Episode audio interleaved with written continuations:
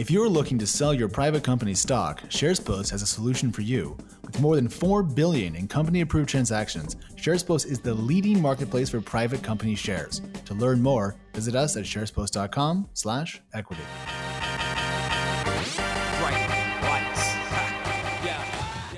Hello and welcome back to Equity. I'm TechCrunch's Kate Clark, and I'm here again with my co-host Alex Wilhelm of Crunchbase News. Hi, Alex. What's up? Uh, things are good. I'm on the East Coast. It is sunny outside. My dogs are adorable and in need of a haircut, and we're going to go for a walk later on. So I feel domesticated and delightful. That's nice. It's actually very sunny here too for a change. I'm really enjoying that. I miss San Francisco, so I hope it'll stay nice until I land on Sunday, like noon, I think. So just a little bit longer, SF. If you could do me the solid, I'm almost back. We'll see. Um, so another busy week for us, but uh, I have to be honest, I was pretty heads down in a longer story, so I wasn't really um, on top of the news cycle quite as much as I normally am. Though I'm sure you were following all the big developments closely. I was trying to, but there's so much going on. I, I, can never actually tell if I'm getting uh, all of it at once or just kind of a fraction of it. Um, I, we have a notes doc, we have an agenda, we have stuff to go through. I hope this is the right stuff. There's just I don't know. It's VC in 2019, Kate. It's hard to get all of it into one place. So let's go, let's go for it. Um, so I wanted to just start with asking you if you read the story in Fortune magazine about Kleiner Perkins. This was the one with the the three color uh, artwork about the the kind of shake up at Kleiner over time, the downfall. What, what was the word they used? Like the struggle or something? It was a fallen empire, I believe go. they said. Uh, uh, how the Kleiner empire fell. So as you might imagine from that headline, and, and like you just said, you read it. Uh, it, was a, it was not so much a takedown, but basically just a story that brought together all which has been reported and some inside scoops on how Kleiner Perkins kind of went from this top tier venture capital firm that entrepreneurs from all over the world, uh, you know, really desire to have on their cap table, and sort of became this company that really has floundered since a lot of their top investors have uh, left and started their own venture capital funds. Yeah, I think when you name a venture capital fund after people, uh, you're making a point about who's behind it, and the the name loses some luster if people change out and they're not replaced with people of similar caliber. Now, that's not to say that the new Kleiner crew won't uh, live up to their uh, predecessors. They may. We'll, we'll, know in a couple years when the returns are kind of uh, beginning to bake. But it, it's a dramatic shift, and I thought the story did a good job laying out what had gone well and what had not at the at the firm over the last oh gosh, Kate, ten years, give or take. Right. And I don't want to go down too deep in this rabbit hole, but I will say I think talking about generational transition at venture capital firms is one of my favorite things to talk about because I'm a venture capital nerd. But they just did a really terrible job of that. And a lot of a lot of these really amazing firms have really suffered and struggled uh, when it comes to generational transition. And uh, you know, this leads me into the first story that I want to talk about. But um, I think Kleiner has just not done a great job in holding on to their best investors. Uh, well, one of those minute, being Kate. That's not. Well, should they change over generations faster, or should they hold on to their famous investors from before? I feel like you kind of said that right. both ways. Which way do you think they should go? Right. Okay, so there are two issues. I think there's one of them is is um you know uh, boosting your best investors and you know allowing them to perhaps become the face of the firm and then there's another issue which is generational transition which is bringing in young blood um, or you know not necessarily young people, but fresh perspectives and uh, promoting them within the firm to lead it toward a new era of investing. And I think, frankly, in this case, Kleiner didn't do a good job of either one. Okay. What do you think? I mean, I'm always torn about this because I'm in favor of faster turnover in people, and I, am opposed to people being stuck at the top past their their their key years. But at the same time, I think again, it's a firm named after people, so I'm I'm, I'm struggling to figure out how you could possibly reinvent the brand. But uh, Kate, you've met the new Kleiner crew, which is uh, Mamoon Hamid, uh, Ilya Fushman, Annie Case, Monica Desai, and a couple other people. I mean, they, they seem cool. You know, I, I'm optimistic. I just it's weird to have it be called Kleiner and not have you know those people that are in the four part name still there. But I, right, I think it's I think the new additions aren't to blame for the fact that Kleiner um, isn't hasn't found its footing. Uh, you know, now that it's again sort of transition a bit also to focusing on earlier yeah. stage investing after after Mary Meeker spun out the growth fund and I mean they had really no choice but to kind of put an emphasis on those uh, you know Series A stage um, deals. Yeah, well, let's talk about the Mary Meeker side of this equation because this has been something that you and I have been talking about a little bit. So, Mary Meeker, well, for people who don't know, let's start there. Who is Mary Meeker? So Mary Meeker got her start um, on Wall Street. She was a tech analyst. She was the author of the Internet Trends Report. Um, she was well known in Silicon Valley, despite you know being a a Wall Street icon and not a Silicon Valley venture capitalist. And Kleiner actually tried for a number of years to get her to come try her hand at venture investing. And and I, you know, what from what I've read, and I think this was in the Fortune story, she wanted to do that for a while, but kind of just waited for the right time. Eventually, she did join, you know, Kleiner as a general partner, and she very rapidly made a name for herself as a venture capitalist. Um, you know, she got got in in a number of the biggest deals that the firm has seen, including uh, companies like Airbnb um, and was one of the first women to uh, really rise through the ranks of venture capital um, in in the area. Yeah, and the internet trends report that she would do is was a collection of oh my gosh, a couple of hundred slides I feel, and she would blast through these, and it was a look at like all sorts of things that were changing in the world and how fast. And so if you wanted to be in the know, you had to to read this thing, which meant you had to spend like a couple hours going through it. Uh, but I don't know of anyone else who has that kind of mind share in and among the the Silicon Valley world that I think Kate, you and I both bounce around in. I mean, it was it was intense and impressive. And now she is uh, no longer with Kleiner, and she's off doing something on her own, right? Right. So that was a really long-winded uh, introduction to this main story, which is just that you know Mary Meeker spun out the growth practice of Kleiner Perkins uh, and created her own fund with that same team called Bond or Bond Capital. Um, and they've just uh, they've they have 1.25 billion dollars in committed capital. So they've they've raised their debut fund. Sources told me they, they have not yet actually deployed any of that capital. You know, Meeker has stakes in companies like Slack and more recently like Plaid and FabFitFun, but that's all through Kleiner because she's actually not done investing out of Kleiner's fund. Um, you know, it seems like it seems like when you'd leave a firm, like you'd cut ties, but really it's not how it works. If you're a general partner in a venture capital fund, you have commitments to your limited partners to actually invest all the capital. So Meeker is actually still working to spend money. So basically, she has a, just an absurd amount of money that she needs to spend um, and invest in startups. And I'm curious. I don't know the answer to this question, I'm, but I am very curious how she's deciding which companies to invest in out of Kleiner and which companies to invest in out of Bond, or if she's just going to first focus exclusively on that Kleiner money and spend it before she really moves on to focusing on Bond's money. Yeah, talk about a, a rich person problem. Um, yeah, just fly. That, that's a hashtag first world concern. Uh, but what matters to me is uh, looking a bit to the future, I suppose, is that her new fund is actually bigger than the three funds she was associated with when she was at Kleiner. Because she was with the Kleiner growth stage fund, which I think came in at a billion dollars, $750 million, and then a billion dollars. And her new fund, Kate, if I have my, my notes right, is 1.25 billion. So when she's done with the Kleiner tenure, if you will, she will have her biggest ever um, asset pool to deploy, which is, I mean, exciting and also very 2019 at the same time. Is this, uh, correct me if I'm wrong, but is this the first fund larger than $1 billion that was uh, founded and led by a woman investor or?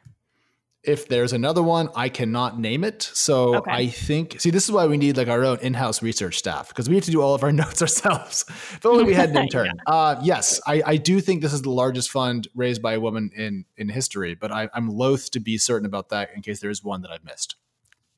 Well, I would agree. As far as I know, it's it's the largest ever, uh, which is an amazing development. It's it's surprise. It's sad in a way that that hasn't happened already, but it's also yes. amazing that Mary Meeker is doing this, and you know she is the person who would be the one to cross the, this barrier. Yeah, can I can, I, can, I, can I back up for a second? I, I want to touch back on the Kleiner thing a little bit.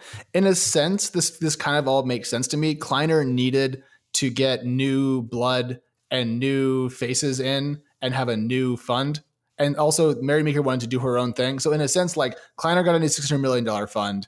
They have new names and faces over there. Mary Meeker gets to do her thing. It strikes me as a relatively almost reasonable situation. Uh, I know it's going to get a lot of negative press, but that's my my rough read from this perspective. Well, I think there's two ways of looking at it, and I think the way that you're looking at it is probably the way that Kleiner wants people to look at it. And I'm oh, not saying enough. that that's not true. I'm just saying like you can either assume that they very peacefully cut ties because strategically that was the best route, or you can also look at it in a way, um, you know, in, in the perspective that's uh, brought forward in the Fortune piece, which was that there was a, a power struggle of sorts between that new blood and between Meeker, who was uh, quote unquote the sheriff in town, and then they brought in a new sheriff, and then it was like there were two sheriffs, and who, who's the real sheriff? Right. That's what I was trying to say. It's better to have two sheriffs in different towns than to have two sheriffs in one conjoined town. So to me, it's a reasonable setup uh, moving forward, but. Uh, we should move on, I think, and talk about some other stuff. And uh, Kate, can I talk about my favorite thing in the world, which is uh, China-based IPOs? Go for it. Okay. Uh, I promise to be brief on this this week because I know everyone out there doesn't care as much about these as I do. Hey, everyone. Don't forget, this episode is brought to you by SharesPost. But really briefly, there's two things out there uh, this week that I want to hit on. So one is Luckin Coffee. Now, Kate, have you heard of Luckin uh, before this show? I yes, I've heard of it, but I don't know whether it's a brick and mortar coffee chain or if it's like you know selling coffee direct to consumer. So please inform me. Uh, so it is a brick and mortar chain. It has a strong IRL component. It also has a strong delivery component, and it's targeting kind of the Starbucks ish market in China in the coffee world. So higher end, but not quite as expensive, if that makes sense. And the reason why we care about Luckin Coffee is that it's raised hundreds of millions of dollars very, very, very quickly, and that means it's been investing that money uh, in a way that we now get to see because it's filed to go public. And mm-hmm. it's rare that we get to see a company's f- financials when they're this young. Usually they grow into their burn over time. But in Luckin's case, not really. And so I just want to talk a little bit about some numbers here because, uh, you know, I can't help myself. But with $550 million in raised capital to date, um, they had $71.3 uh, million in revenue in the first quarter of this year. Okay. So pretty big okay. number. They're not that old. They're only a couple years old. So that's a lot of revenue for one quarter. Uh, but they had an operating loss of $78.5 million in the quarter and a net loss of 82.2. So they have a net margin of, of well above negative 100% on a GAAP basis. And so I think that kind of goes to show these unicorns, when they're raising these astronomical sums at a pretty rapid pace. I mean, Luckin just raised 150 million more like a couple weeks ago, I think uh, they're really burning at a, at a simply incandescent rate. Uh, and maybe this will all turn out fine. The company's put up insane growth numbers, but also it, it, shows, I think, the scale of the bet that's being taken. And I'm always a little bit surprised when a company can end up being uh, more than negative 100% on a net basis, even when they're growing. Mm-hmm. So that's that's that story. Um, the F1 is really interesting. And at a minimum, we can all agree that coffee is kind of a universal thing. So, well, actually, not not Kate. Kate, you got in trouble about coffee this week on Twitter, I think. Uh, yes, I I uh, made the bold claim on Twitter that I hated Philz coffee more than Starbucks coffee. And were you run through the streets and uh, treated like a heretic? Apparently, that's not a popular opinion. I guess because San Francisco is uh, home to the Philz coffee chain, but yes. Seattle is home to Starbucks, and I'm a Seattleite. So sorry, guys. Just being honest. I mean, the, the real answer is Pete's, but or Reveille if you're in San Francisco. But yeah, don't don't pick a fight with Philz. Um, but at least Philz probably doesn't have a negative 115% GAAP margin, whatever well, the hell this is. I, well, I have a question for you. Yeah. So I know you you wrote you wrote a piece about why uh, was it Beyond Meat, like why Beyond Meat uh, was going to be covered by Crunchbase because it's not necessarily a tech company. Yeah. Um, but I but I wonder the same about Luckin Coffee and actually about Philz because Philz is also or was also VC backed for um I'm not sure if they still are or not, but uh, is it a tech company or what about Luckin Coffee makes it uh, you know something that you you want to be talking about on this podcast. Yeah, it's, it's, it's a really good point and something we think about a lot because it's the the umbrella of what counts as tech has certainly grown, and not yeah. everything is a software company or a 3D printing laser delivery company. Uh, yeah. Dial the, the, time back to Blue Apron. When Blue Apron was going public, everyone treated it like a a tech IPO. In reality, it really wasn't. It was priced like a tech company, and the market corrected that and began to price it as a grocery store uh, on a revenue multiple basis. And that was, I think, an important lesson for everybody. The, the reason why Luckin fits and the reason why I bring it up on this show is there's a couple small reasons. One, it is incredibly venture backed and high growth. So, in terms of the private company growing quickly at high expense, it fits that matrix of things we care about. But also because it has a strong mobile delivery component, there is a tech story to it. I don't think that every company that raises a lot of money to burn to grow quickly counts. But I do think companies that do that and have a tech component probably fit our remit. They probably fall under what we should talk about. Um, but I'm always open to being wrong about that. And if we end up uh, going too far afield, people can just send us an email and tell us because I think we'll be receptive to that. But I think Luckin fits the high growth China venture model we've been talking about for like what, you know, 12 months now. Yeah. Um, yeah. Well, fair enough. Okay. So there's one more Chinese IPO that you wanted to talk about. Which one's that? Yeah. It's called um, Douyu, I, would say. D U O Y O in uh, in English, so call it Douyu uh, for today. And just like with Luckin, I wanted to highlight the the pace of losses. I want to highlight how young this company is from a different financial angle. Um, so when its F1 dropped, I pulled up the income statement, Kate, as I'm sure that's what you do first when you pull up an F1. You don't read those like a thousand paragraphs at top talking about how cool the company is. Mm, definitely not. And I I don't think I've ever read those actually for any company ever. Um, stop writing them, people. we just scroll to the income statement first. That's all we do.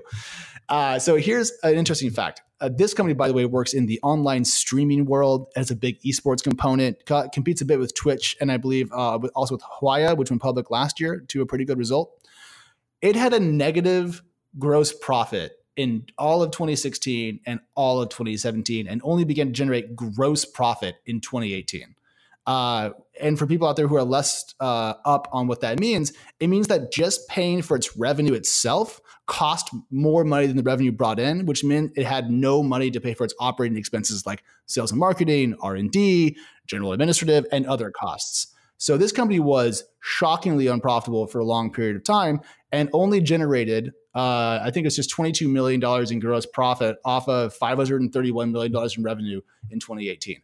So what does all that mean? Sorry for so many numbers and thoughts. It means that this company is going public while it's still very much a risk. And we talk a lot on this show over the last couple of years about how many unicorns and decacorns are going public after all the value has been captured by the private markets. Here we're seeing a company go public when that's not the case. It's still very young, it's still very unproven. It's growing really quickly, you know, 100% more than 100% a year for the last couple of years, but it's uh it's it's a risk. So people can now bet on this as they want to. But that struck me as an interesting component uh, of a China based company going public here, while still quite young. Yeah. So why do you think they are going public and as opposed to not just raising another round of private capital? Do you think there's as much money available in China now as there was in October of last year? My guess is no.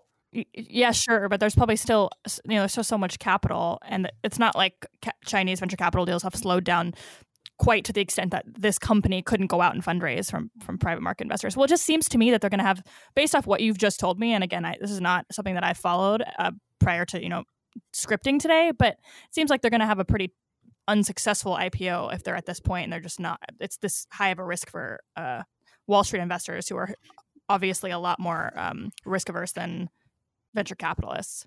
Okay, so I'm going to be vaguely controversial here and say that I would be more willing to put my money behind this company than Uber because this company is still growing like hell and Uber lost a billion dollars in Q4 of last year while not really growing from Q3. So this strikes me more as a, of a venture bet. You know, this is a company that's still in growth mode, and that can be really attractive. I mean, people are still looking for growth, but you know, Kate, the market will do whatever it does. But I don't think this company shouldn't go public. I just think it's a very interesting company that is, and I'm I'm going to be really excited to watch what happens uh, when it goes out, presuming that it does. Okay, gotcha. If you didn't have to invest in either company, uh, would you? I mean, are either of them particularly good bets? But I'm so conservative. I just put all my money into low cost index funds. I don't know. Um, I, this is why I'm not a VC, right? I'd be a terrible VC because I am an inherently risk averse person. Um, anyways, the F1's out there. If you want it, uh, we'll put a link to it in the uh, show post on TechCrunch.com. So feel free to take a peek. We are keeping track of all these. And uh, let's turn to the domestic world. So today is Thursday, Kate, and tomorrow is going to be a very busy day. So, what is going on in the great world of Slack?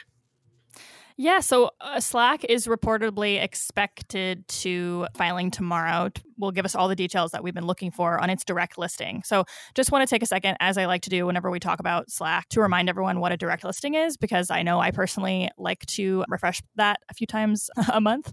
But yeah, so Slack is expected to not complete a traditional IPO. Instead, it's just going to issue existing shares held by insiders, employees, and uh, existing investors directly to the market, as opposed to issuing a whole bunch of new shares shares like Uber and Lyft will be doing or have done. Um, in doing this, they don't have to have a roadshow. They can also avoid a really good amount of these really astronomical fees associated with going public. So it's a really nice way for companies that are already really well known, like Spotify, which did it, and like Slack, and who already have a lot of money on their balance sheet and who don't need to raise several hundred million dollars or more in a really big IPO. Yeah, I'm excited about this. I feel like you and I don't have enough uh, examples that have happened aside from Spotify to really know how well direct listings perform. So uh, it's going to be super cool to watch. Uh, but there were also some notes out around this week about um, how big it is, Kate. I think uh, the journal said it was a revenue point of about 500 million on an annual basis in the first quarter. So does that kind of match what you expected to happen uh, in terms of how big Slack has become? Uh, yeah, it does match what I was expecting. Does it match what you were expecting? No. Uh, I didn't. I didn't actually mean to segue to myself there, but I just did. That was accidentally affectionate. Uh, the reason why we're laughing is I had made a prediction in September that Slack will be about a 450 million ARR pace in Q1. I was wrong, uh, apparently by about 50 million, but we'll know really soon. And I'm more excited about this, I think, than I was for the Uber S1. So, I, yeah. Really? Hmm, yeah, well, that's fair actually, because I feel like we had a pretty good idea of what was going to come from the Uber S1. And also, just to be completely fair, I had no idea what uh, Slack's ARR pace was going to be. I just knew that you were wrong. so, wanted to rub that in a little bit. This is the problem with having fun in the mornings when you have like a couple of data points and you try to draw a line to the future, which I do more often than I should, because uh, people can just look it up when the numbers actually come out and you can look really dumb. Uh, anyways, uh, one last thing, Kate, is uh, Slack is still not making money, I think is the expectation. Is that right? Yeah. So yeah, Slack is not profitable. I mean, I guess you know we, we talked about this before we recorded. I thought, um, and we haven't seen the financials yet, but I I kind of assumed Slack was you know very close to profitability. So I'm really curious to see um, how spot on you know my um, my estimations are. But uh, like all the other tech unicorns, um, aside from uh, Zoom, which went public at, uh, as a profitable company, uh, you know, Slack's not profitable. So uh, are we surprised? No. I mean, none of these companies are. But again, it'll be interesting to see just how close it is to achieving profitability and if it has a clear cut pr- path toward profitability or yep, not. I totally agree. I'm excited about it. And we will most likely be back tomorrow afternoon, knock on wood, that we can get everything lined up uh, to talk a little bit about the Slack uh, filing and also to maybe, if it's done in time, talk about the Uber uh, price range setting, which uh, right before we started to record today seemed to be set for tomorrow. And Bloomberg reported right when we were getting the uh, script together for today that Uber is planning to start marketing quote shares in a price range of 44 to $50 each. And they estimate that puts the value of Uber at 80 to 90 billion dollars. I would bet you $1 that Uber is setting a relatively low range in hopes of raising it because that seems to be under their expectations. Um, Kate, do you want to lay a wager publicly on the air as well? Yeah. I guess I will, even though I know I, I should stop doing this. But you're right. I think Lyft did the same thing where they were sort of um, pricing modestly and they ended up pricing, you know, at $74 per share, right? Before they actually went, then, or, you know, the at time of IPO, it was $74 per share. Uh, I think it was 72 Fact check. Okay, okay. So yeah, point being, I think Uber will sort of follow the same thing. And as as you said, there's been some reports out today that Uber is going to uh, set the terms of their IPO tomorrow. And as as we saw, um, Dan Primack noted on Twitter, um, he thinks that they're setting terms Friday so that investors can go into the weekend thinking that this IPO is already oversubscribed and can like shake in their boots all weekend long. Sad they they may have not, you know, already found their spot in the IPO. I just imagine now all these iBankers and uh, people with client facing jobs shaking in their boots. Do they wear boots? Is that a thing? I don't know.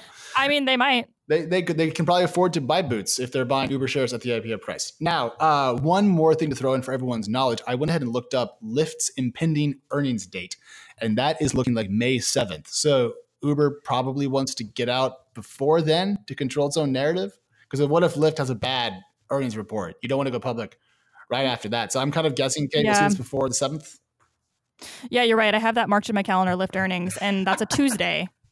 So it's sorry. I just I love what dorks we are. You said earlier on the show that you really care about intergenerational change in venture capital firms, and I was dying.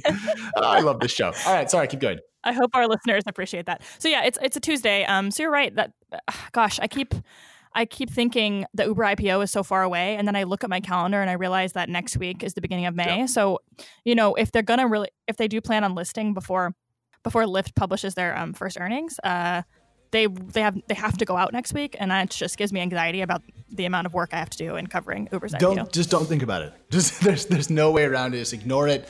It'll happen anyways. It'll be chaotic and it'll be a lot of fun.